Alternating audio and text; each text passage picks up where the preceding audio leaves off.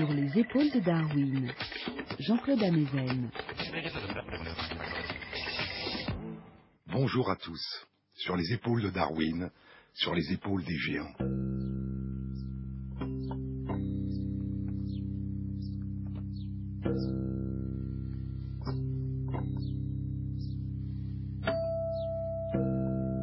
Percevoir, ressentir, recomposer les différentes perceptions sensorielles, évoquer les souvenirs, donner à ces perceptions un sens, une coloration émotionnelle, et anticiper, se projeter dans l'avenir. Il y a un consensus des sens, dit le neurologue Oliver Sacks. Les choses sont entendues, vues, touchées, senties simultanément. Leur bruit, leur son, leur forme, leur mouvement, leur odeur, leurs sensations au toucher s'accordent tout ensemble, forment un tout. Cette correspondance naît de l'expérience et des associations. Elle est apprise. Et nous associons les perceptions sensorielles sans les fusionner. Le son, dit Pascal Quignard, ne peut être touché. Il est insaisissable. Le son ne peut être vu. Isaac Newton a cherché à établir des correspondances entre les couleurs et les sons, les notes de la gamme, dans une recherche d'une harmonie globale des sens. Un siècle plus tard, un jésuite français, Louis Bertrand Castel, cherche à construire un clavecin oculaire qui permettrait de traduire chaque note de musique en une couleur particulière, à traduire une mélodie en un kaléidoscope de couleurs. On pourrait voir les sons, entendre les couleurs, on pourrait avoir une traduction d'une perception en une autre, d'une sensation en une autre, d'une émotion en une autre.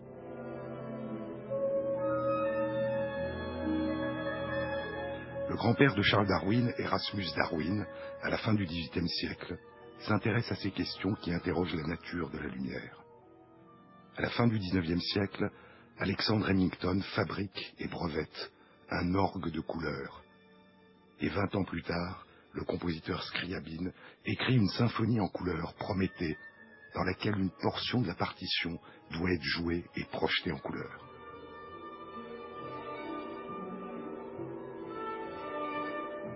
Mais la nature de la correspondance entre structure de la lumière et structure des sonorités, entre longueur d'onde de la lumière et longueur d'onde des sons, est complexe et ambiguë, et ces recherches tomberont en désuétude.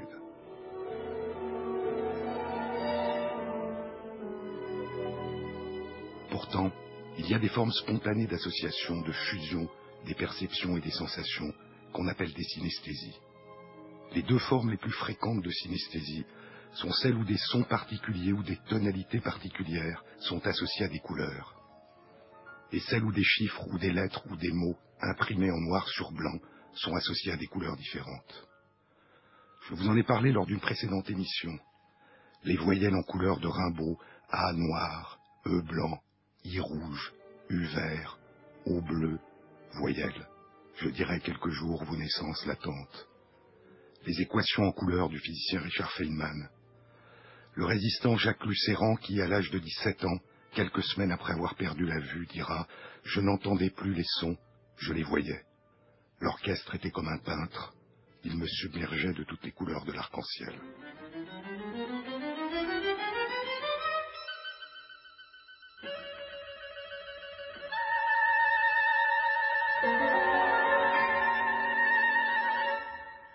Le compositeur Olivier Messiaen qui décrit le deuxième mouvement de son quatuor de la fin du monde, bleu et mauve, doré et vert, et rouge-violet, avec une tonalité gris-acier.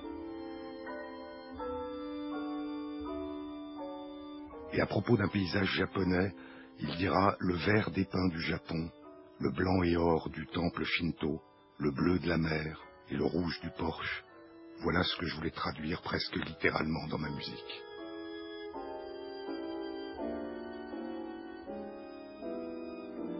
Et ces fusions d'essence provoquent généralement des émotions intenses. Mais il y a d'autres formes plus rares de synesthésie. Une musicienne qui, lorsqu'elle entend des sons, ressent un goût sur la langue, salé, amer, sucré, un goût de lait, un goût d'eau pure. Le neurologue et chercheur en neurosciences Ramachandran décrit une femme, Francesca, qui, lorsqu'elle touche une texture particulière, ressent une émotion. Le dénime, le tissu des jeans, une tristesse extrême, une pelure d'orange, un choc. de la soie calme et paix, du papier de verre de la culpabilité, du papier de verre plus épais, la sensation de raconter un mensonge. Les synesthésies sont des fusions de sensations, de perceptions et d'émotions. Les personnes vivant des synesthésies font du monde qui nous paraît ordinaire une expérience extraordinaire. Elles nous semblent, dit Ramachandran, habiter un étrange territoire, un étrange no man's land entre réalité et imaginaire. Une personne peut voir des sons, goûter des couleurs, entendre des formes ou toucher des émotions.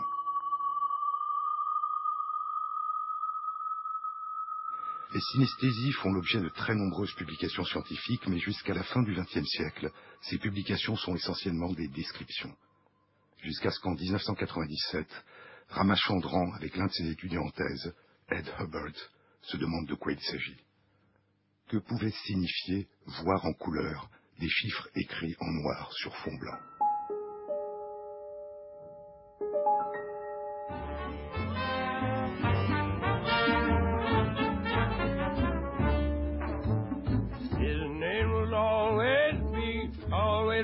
recorded in history.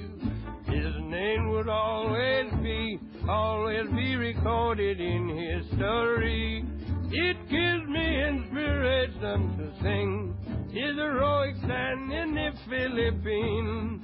No man can be braver than General MacArthur, the son of America.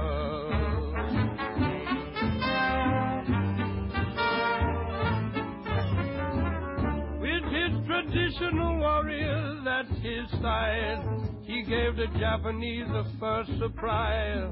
For when they called on him to surrender, I am an American was his answer. And in the name of democracy, I will die for freedom and liberty. They don't come no braver than General MacArthur, the son of America.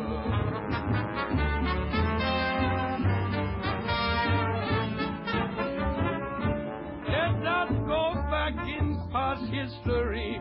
Good thing George Washington and General Lee. Even hailing Patrick Henry, Abe Lincoln emancipating slavery. What will read on MacArthur when he's gone? Well, he's a genius if one was ever born. They don't come no braver than General MacArthur, the son of America.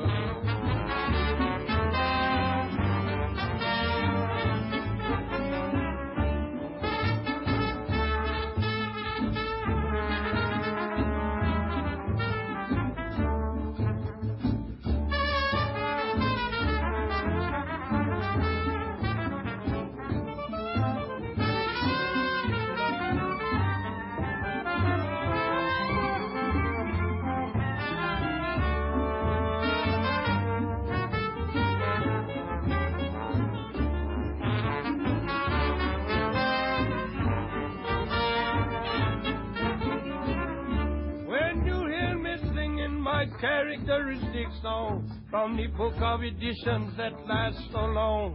This vocabulary that is listening me is owing to my high class propensity. I have not versed in psychology. I'm a man who can sing intelligently.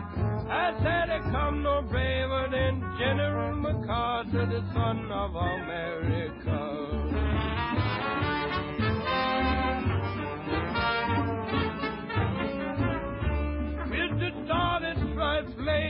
His side. For this flag he intends to die. MacArthur, the man with the heart of steel, to the invading Japs he would have never yield. He told the Japanese for a fact, I'm leaving Corregidor, but I'm coming back. There don't come no braver than General MacArthur, the son of America.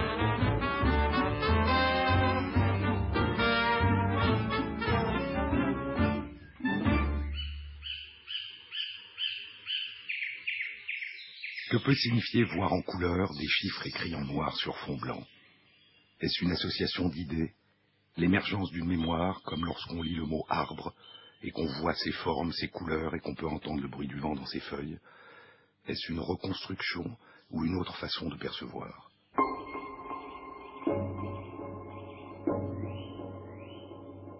On pensait qu'il y avait très peu de personnes ayant des synesthésies. Ramachandran et Hubbard tentent leur chance et font une annonce dans l'amphithéâtre de la faculté de San Diego en Californie en disant que si un étudiant ou une étudiante ont des synesthésies, ils lui proposent de participer à une étude. Alors, grande surprise, deux étudiants les contactent. La première voit les chiffres en couleur, 7 et rouge, 3 et bleu, 8 et jaune, etc. Elle voit le chiffre arabe 7 en rouge, mais pas le chiffre romain. Il semble que ce soit la forme écrite précisément qui fasse surgir la couleur. Ramachandran lui demande alors de fermer les yeux. Lorsqu'il prononce le chiffre 7, elle l'entend, puis visualise le chiffre et le voit alors en rouge. Il lui récite alors rapidement une suite de chiffres, 7, 5, 3, 2, 8. Que voit-elle? Elle dit qu'elle voit un arc-en-ciel. Qu'est-ce que voir?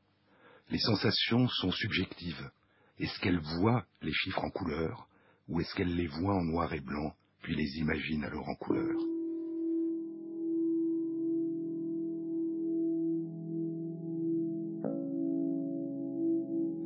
Ramachandran, le chercheur qui a construit la caisse, la cabane foraine, avec un jeu de miroir dont je vous ai parlé, qui a permis pour la première fois de guérir des personnes souffrant de douleurs fantômes, de douleurs dans un bras amputé disparu.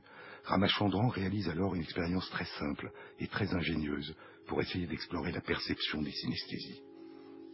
Ramachandran réalise l'équivalent d'une expérience de camouflage. Sur une image présentée pendant moins d'une demi-seconde sur un écran d'ordinateur, il y a un mélange de chiffre 5 et de chiffre 2, le 2 étant imprimé comme une image en miroir exacte du 5. Mais les chiffres 2 sont disposés d'une manière particulière sur l'écran par rapport au chiffre 5. Ils sont disposés de manière à ce qu'ensemble, ils dessinent une forme particulière, soit un cercle, soit un triangle.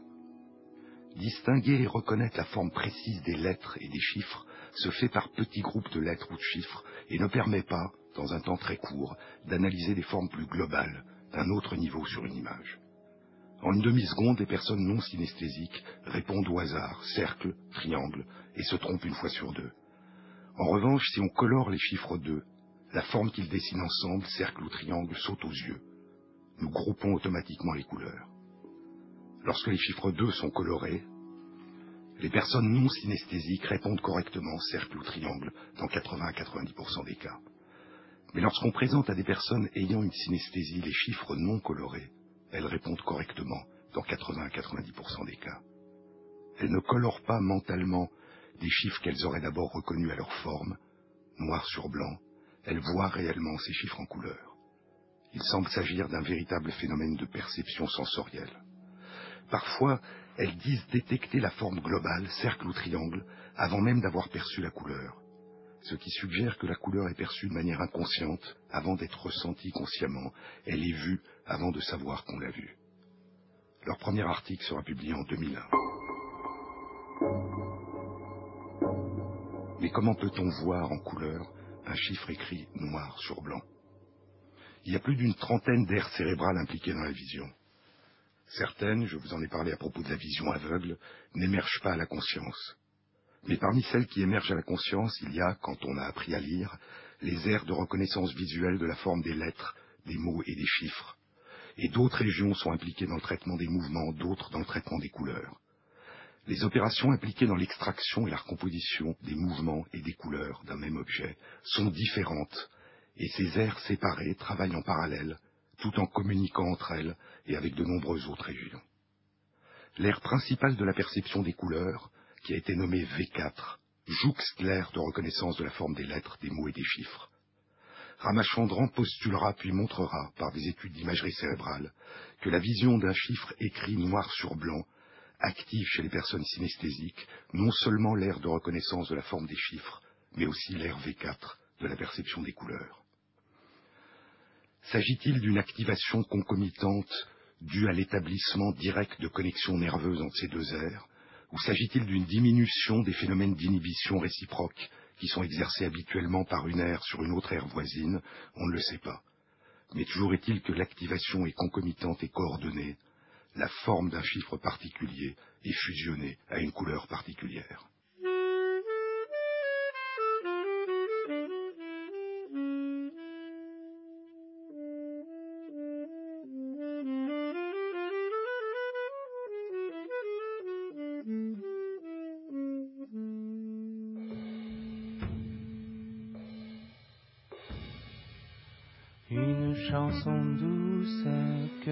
Chantait ma maman.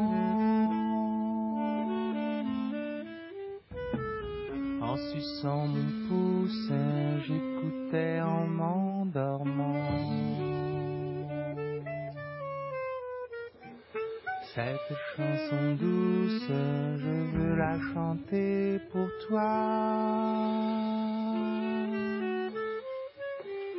Car ta peau est douce comme la mousse des bois. La petite biche est aux abois, dans le bois se cache le loup. Mais le brave chevalier passa, il prit la biche dans ses bras. La la la la. La petite biche, ce sera toi si tu veux. Le loup, on s'en fiche, contre lui nous serons deux. Une chanson douce que me chantait ma maman.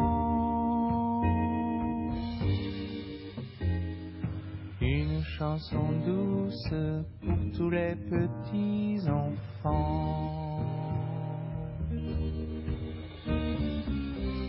Oh, le joli conte que voilà, la biche en femme se changea.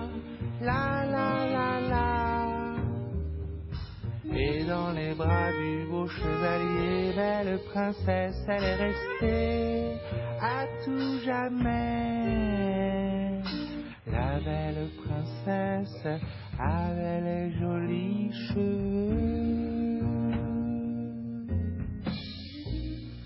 La même caresse se lit au fond de tes yeux. Cette chanson douce, je veux la chanter aussi. Toi, oh ma douce, jusqu'à la fin de ma vie. Jusqu'à la fin de ma vie. Jusqu'à la fin de ma vie. Jean-Claude Amezen sur France Inter. Ce lien entre la forme d'un chiffre et la couleur peut être parfois encore plus élémentaire.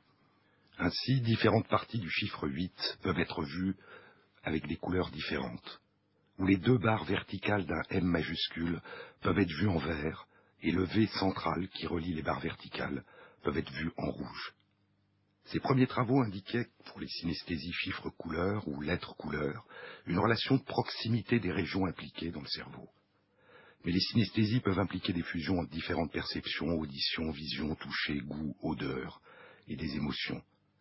Elles représentent une variation sur un répertoire de relations automatiques obligatoires entre des perceptions a priori sans lien, mais que nous intégrons en permanence, que nous faisons converger en leur donnant un sens. Il y a des cas apparemment plus étranges de synesthésie. Nous percevons les couleurs grâce à trois types de cellules réceptrices à la lumière dans la rétine, des cellules en forme de cône qui contiennent un pigment qui se modifie de manière maximale, qui change de forme en réponse à une longueur d'onde particulière de la lumière.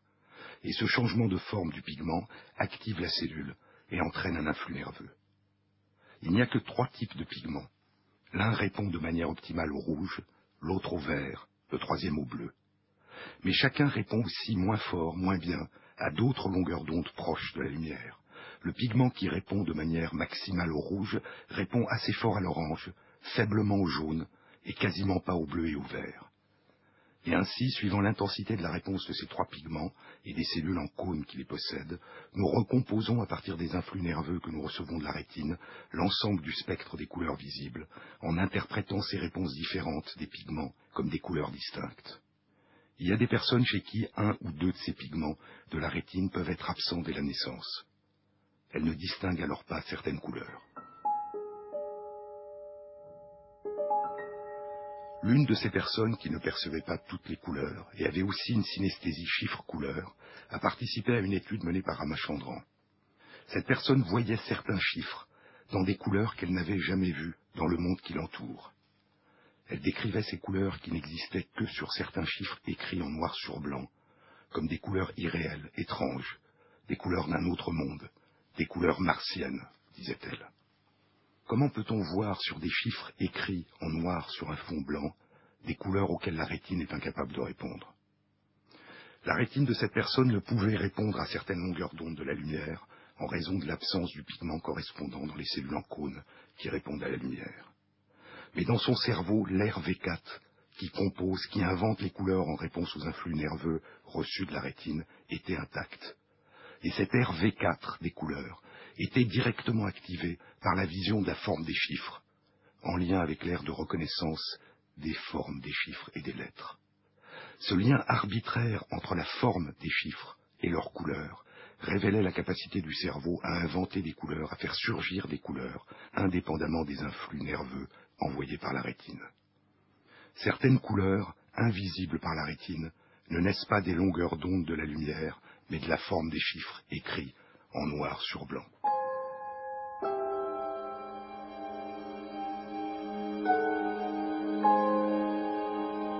Comment expliquer à quelqu'un qu'on voit une couleur qui n'est renvoyée par aucun objet autour de soi, sauf par un chiffre que l'autre personne voit en noir sur blanc? Comment expliquer la couleur de cette couleur à qui ne la voit pas, alors qu'on ne peut désigner aucun objet dans le monde qui est pour soi cette couleur?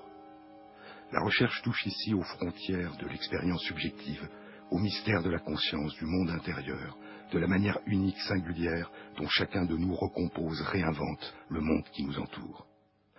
Et ces découvertes nous amènent à questionner des expériences plus habituelles, plus familières. Est-ce que le rouge que vous voyez est le même que le rouge que je vois? Est-ce que la longueur d'onde de la lumière qui provoque la couleur que nous appelons rouge correspond à la même sensation colorée chez chacun de nous? Comment savoir si cette couleur que nous appelons tous rouge, quand nous pouvons l'apercevoir, n'est pas pour certains d'entre nous vue comme du bleu, et le bleu que nous appelons bleu comme du rouge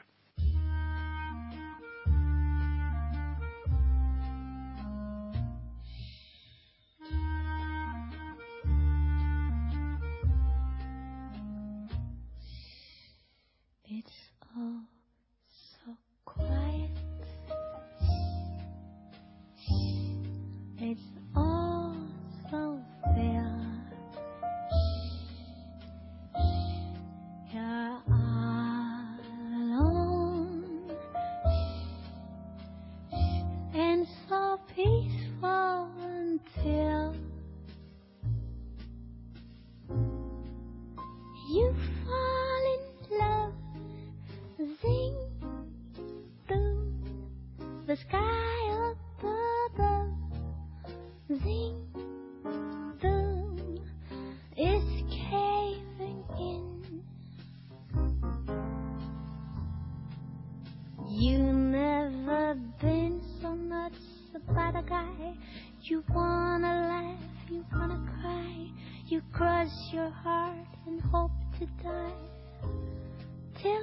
over and then it's not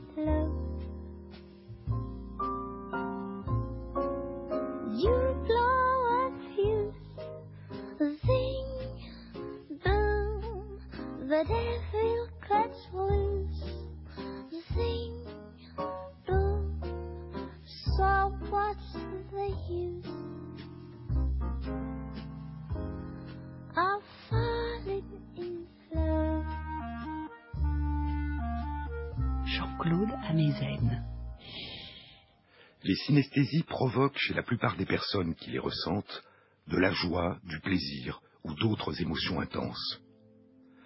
Elles sont pour ces personnes une richesse. Elles sont comme un sens supplémentaire. Ramachandran raconte le cas de certaines personnes qui, ayant fait une dépression, ont perdu de manière réversible, sous médicaments antidépresseurs, leur synesthésie. Leur monde leur a semblé soudain plus plat, plus vide, plus triste, plus banal. Rien ne devient jamais réel tant qu'on ne l'a pas ressenti, disait le poète John Keats. Et moins ressentir, c'est perdre, atténuer une partie de ce que nous appelons la réalité. Ressentir, ressentir la joie. La joie est bonne, dit Spinoza. Jouir de la nourriture, des parfums, des couleurs, de la musique, et de tous les divertissements que chacun peut se donner sans dommage pour personne. S'efforcer de partager la joie avec les autres.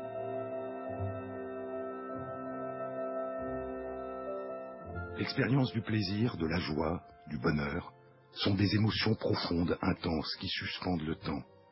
Un peu de temps à l'état pur, dit Marcel Proust. Ces émotions peuvent être causées par des circonstances très différentes.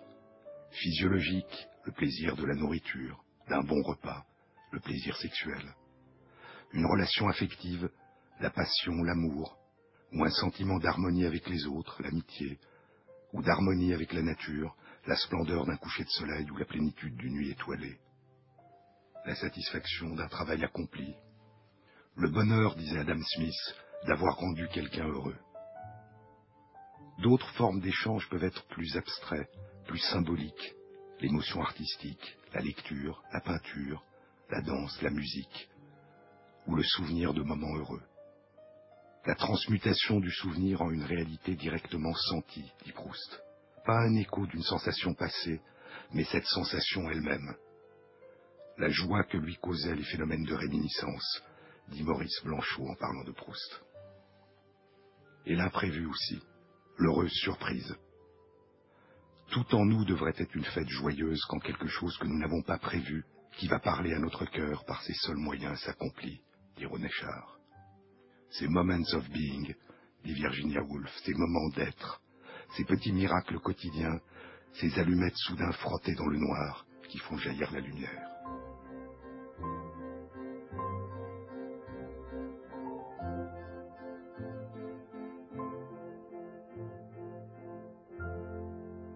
Mais ces sensations de plaisir intense, d'euphorie, peuvent aussi être induites de manière directe, brutale, violente, artificielle, par des drogues qui conduisent à la dépendance, à l'addiction, au manque et à la recherche obsessionnelle d'une nouvelle prise, effaçant tout le reste du monde. Y a-t-il une relation de ces situations si différentes? Les émotions qu'elles provoquent pourraient-elles partager certains mécanismes communs ou s'agit-il d'émotions, de sensations et de mécanismes radicalement différents?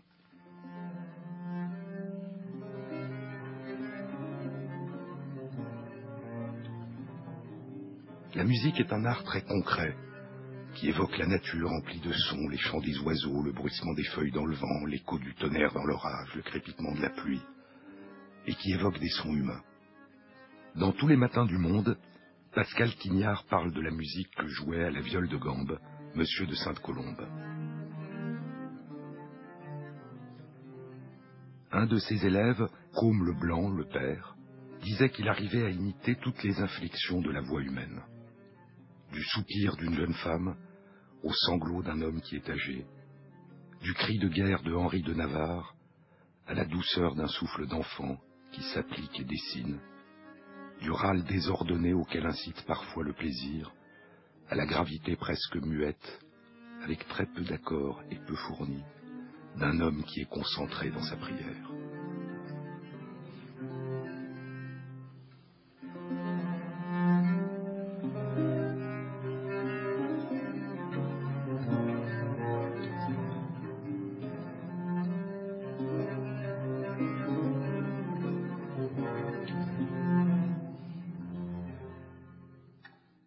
Est aussi l'une des formes d'art les plus abstraites. Elle ne dit rien d'évident, elle se ressent, elle se vit. Elle est comme une narration, elle raconte une histoire, mais ne dit pas l'histoire. Cette narration, nous l'inventons, nous la créons, sous la forme d'une succession d'émotions, de souvenirs, d'intentions, de paysages mentaux, comme une forme de rêve éveillé. La musique est universelle. Toutes les cultures ont leurs chants, leurs instruments de musique, leur danse où la musique synchronise les mouvements et les émotions, le rythme que nous anticipons autant que nous y répondons. Mais les préférences varient selon les cultures, les époques et les lieux, et à l'intérieur de chaque culture, suivant les goûts et l'histoire singulière des personnes.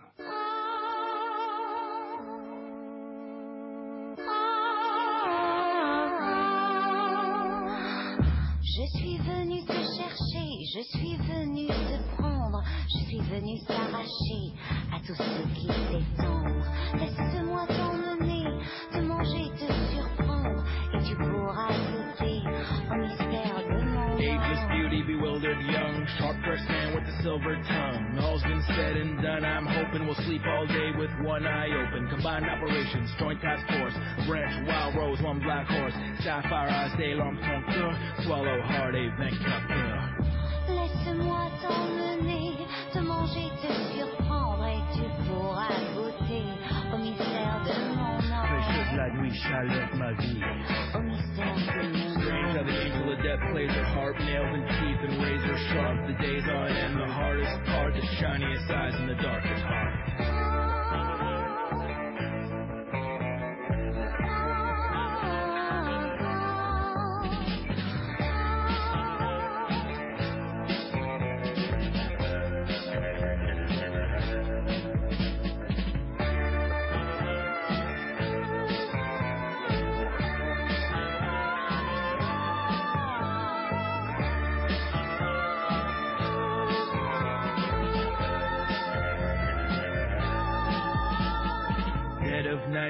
stronger, younger, beyond the pale and bright red hunger. We've got all night, so take your time. One deep kiss and I'll make you mine. I'll make you mine. I'll make you mine.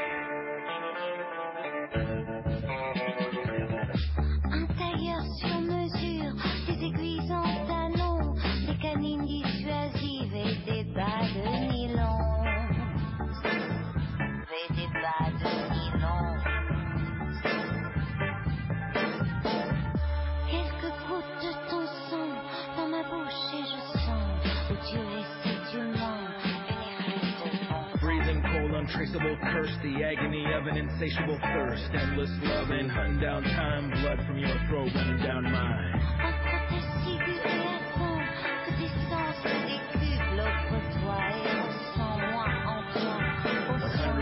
I beg the question, a hundred times forsake discretion, a hundred times I make suggestions, a hundred times I take possession, a hundred times I beg the question, a hundred times forsake discretion, a hundred times I make suggestions, a hundred times I take possession.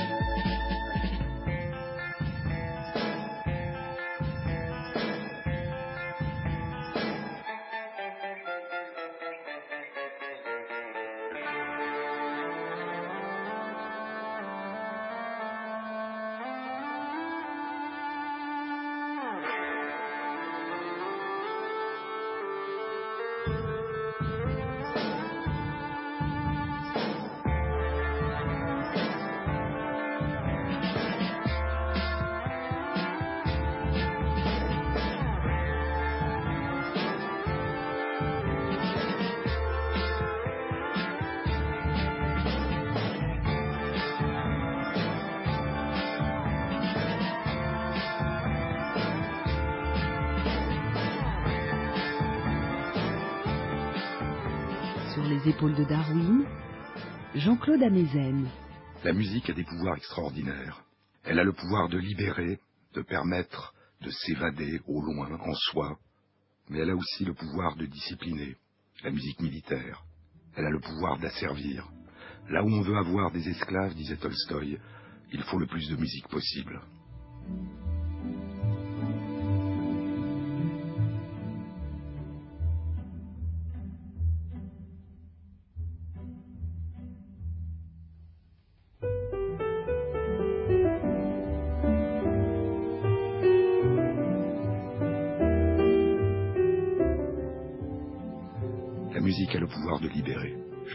Dans une précédente émission des effets bénéfiques, parfois extraordinaires, de la musique chez des personnes atteintes de la maladie de Parkinson, chez des personnes atteintes d'aphasie devenues incapables de parler, ou chez des personnes atteintes de la maladie d'Alzheimer. Quand la musique permet de puiser en soi, de faire surgir les mouvements, les mots, les souvenirs qui semblaient avoir disparu. Quand la musique nous touche profondément, quand elle fait naître le plaisir, la joie, l'euphorie, le bonheur. De manière un peu infantilisante et réductrice, les neurosciences nomment sensation de récompense, ce que nous nommons habituellement contentement, plaisir, joie, euphorie, bonheur. Et ces émotions complexes ne peuvent être réduites à la simple notion d'une récompense qui nous serait accordée ou que nous nous accorderions. Mais ce que les recherches en neurosciences ont révélé, c'est que cette gamme d'émotions, du plaisir d'un bon repas à l'euphorie brutale et violente d'une drogue, ont comme l'un de leurs points communs la libération dans certaines régions du cerveau d'un neuromédiateur, la dopamine. La dopamine dont la maladie de Parkinson cause la diminution progressive. Et les recherches en neurosciences suggèrent que cette libération de dopamine dans le cerveau, liée à la sensation de plaisir, lorsqu'elle se répète, va favoriser une orientation vers une recherche des mêmes situations, du même contexte, des mêmes indices, un renforcement de cette recherche, qu'il s'agisse de besoins vitaux comme la nourriture, de la dépendance artificielle et violente, de l'addiction et de la dépendance en ce qui concerne les drogues, ou sous la forme plus complexe, plus ouverte, plus riche, de la motivation, de l'anticipation, de l'attachement affectif. La musique peut provoquer une sensation de plaisir, de joie, d'euphorie, de bonheur, qui peut se traduire dans le corps par des frissons. Une étude publiée le mois dernier dans Nature Neuroscience a exploré les changements que provoque dans le corps et dans les activités du cerveau l'écoute de certains passages de morceaux de musique instrumentale sans parole qu'une personne aime particulièrement, qui la bouleverse et dont elle dit qu'il provoque à certains moments une sensation d'euphorie et des frissons. L'étude a consisté à faire écouter à des personnes les morceaux de musique qu'elles ont elles-mêmes choisis, qu'elles aiment, et aussi à titre de comparaison, les morceaux différents choisis par les autres personnes qui participent à cette étude. Les paramètres du fonctionnement du corps, dont les frissons, qui traduisent l'intensité des émotions ressenties, sont enregistrés, ainsi que les activités du cerveau par imagerie cérébrale permettant l'étude en temps réel des activités du cerveau, et puis l'étude de la libération ou non de dopamine dans le cerveau. Au moment où les personnes rapportent une sensation maximale de plaisir, d'euphorie, de bonheur, et où apparaissent les frissons, il y a une libération de dopamine dans une région du cerveau impliquée dans ce que les neurosciences appellent la sensation de récompense. Ainsi, le plaisir, l'euphorie ressentie à réécouter un morceau de musique qu'on aime, une succession temporelle de sonorités, met en jeu en partie les mêmes processus à un degré quantitativement similaire que des sensations de plaisir ou d'euphorie ressenties en réponse à la satisfaction de besoins physiologiques, la nourriture, ou à la stimulation artificielle directe du cerveau par des drogues. Mais il y a plus. Le plaisir maximal lors de l'écoute de la musique est précédé par l'attente, l'anticipation de ce plaisir, par le désir. Dans la succession temporelle des sonorités, il y a des moments qui sont des moments d'anticipation du plaisir à venir. Et il y a un récit très ancien qui évoque de manière étrange ce désir d'entendre que peut provoquer la musique.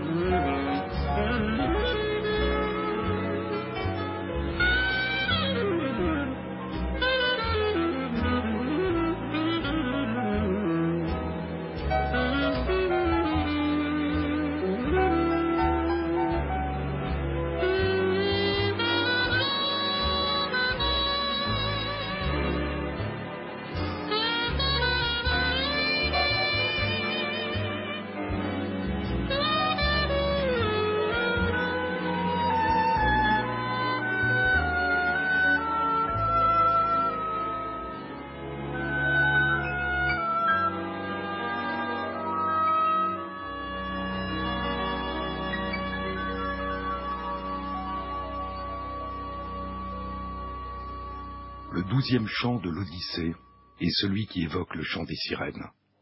Ce chant qui fascine les marins qui les entendent et qui les conduit à la mort.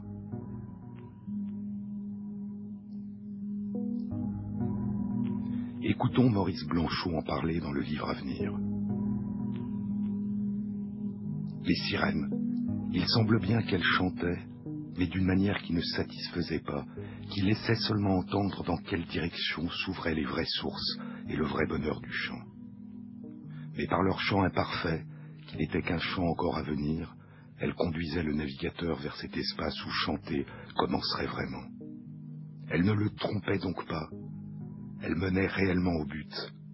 Mais le lieu, une fois atteint, qu'arrivait-il? Qu'était ce lieu? Pascal Quignard, dans La haine de la musique, est plus précis encore. Ce que dit Ulysse après que les sirènes ont chanté et qu'il a hurlé qu'on lui défasse par pitié les liens qui le retiennent au mât afin qu'il puisse rejoindre sur le champ la musique bouleversante qui le fascine, suit la phrase prononcée en grec par Ulysse. Ulysse n'a jamais dit que le chant des sirènes est beau, poursuit Quignard. Ulysse, qui est le seul humain qui a entendu le chant qui fait mourir sans l'avoir fait mourir, Ulysse dit pour caractériser le chant des sirènes que ce chant remplit le cœur du désir d'écouter. La musique remplit le cœur du désir d'écouter. Et durant les moments qui précèdent ceux où la personne qui écoute son morceau préféré va ressentir un plaisir, une joie extrême et commencer à frissonner, à des instants précis, en réponse à des sonorités qui précèdent, l'anticipation du plaisir à venir se traduit par une libération de dopamine à un autre endroit de la même région du cerveau. Il y a quelque chose qui semble traduire le plaisir de l'anticipation du plaisir à venir, le plaisir du désir bientôt satisfait. La musique se déploie comme une histoire, avec des attentes, des tensions, des détours, des résolutions, des surprises, de l'anticipation. Chez ces personnes, la surprise est absente. Elles connaissent le morceau de musique qu'elles ont choisi et qu'elles aiment. Mais d'une manière générale, le plaisir artistique, propose Ramachandran, est probablement lié pour partie à ces processus d'anticipation, d'attente, de souvenir, de surprise, de détour, de compréhension, d'étonnement, qui constituent la trame de notre vie et qui sont ici plus abstraits, une succession de sonorités. Mais on peut retrouver aussi sous d'autres formes cette trame dans un récit, dans une chorégraphie, dans une sculpture, dans un tableau, dans une métaphore, où une série de dimensions essentielles de la vie sont à la fois rassemblées, épurées, déformées, transposées.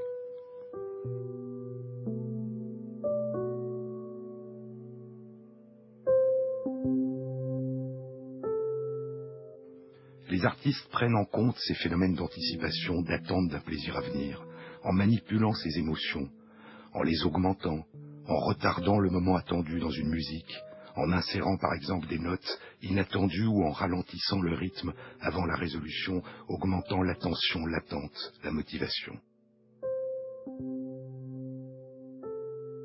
La réponse émotionnelle à la musique s'est bâtie à partir de mécanismes ancestraux de réponse émotionnelle à des besoins plus physiologiques et plus vitaux. Mais il est possible aussi qu'elle réponde à des comportements très anciens, à des interactions, à la séduction, à la cour, comme chez les oiseaux, pensait Darwin. Un des très grands romans de la Chine s'intitule Le rêve dans le pavillon rouge ou les mémoires d'un roc. C'est l'histoire d'un rocher qui veut connaître les passions humaines. Et Pascal Quignard rappelle que dans ce roman est révélé le véritable but de la musique. Le but de la musique, dit Sœur Lynn à Frère Jade, se ramène à un seul, attirer l'autre. Si la séduction sexuelle, la passion et l'amour maternel parental sont, comme le pensait Darwin, le creuset de l'empathie qui nous relie aux autres, et si la musique, les chants, la modulation de la voix ont joué un rôle dans cette émergence, alors peut-être que l'intensité mystérieuse de la joie éprouvée en écoutant un concerto de Brahms, une polonaise de Chopin, un morceau de jazz ou un air de violon de cigane nous est plus anciennement familière que nous n'avons tendance à l'imaginer.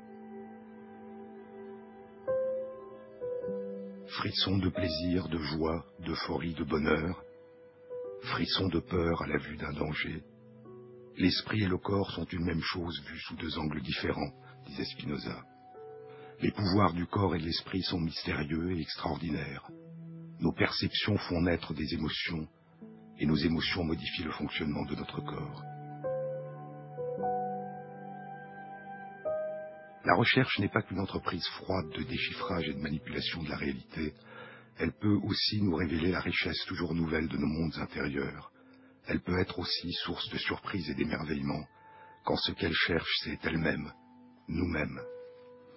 Quand, comme le dit Borges dans une de ses nouvelles, les chercheurs sont, sans le savoir, ce qu'ils cherchent. Un long voyage, disait Victor Ségalen, un long voyage au fond de soi. Voyager, ressentir et raconter, partager. Voyager vous laisse d'abord sans voix, dit le photographe iranien Reza, puis le voyage fait de vous un conteur. Sur les épaules de Darwin.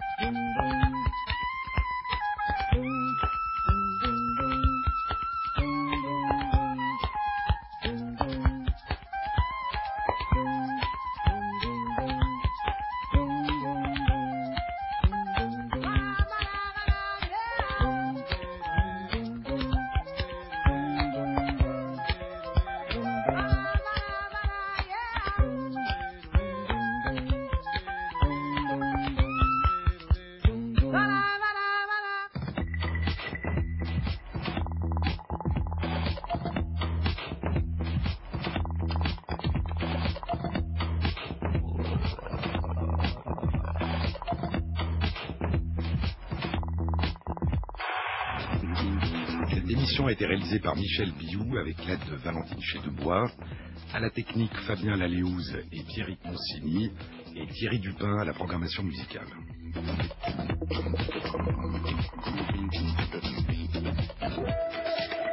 Bon week-end à tous, à la semaine prochaine.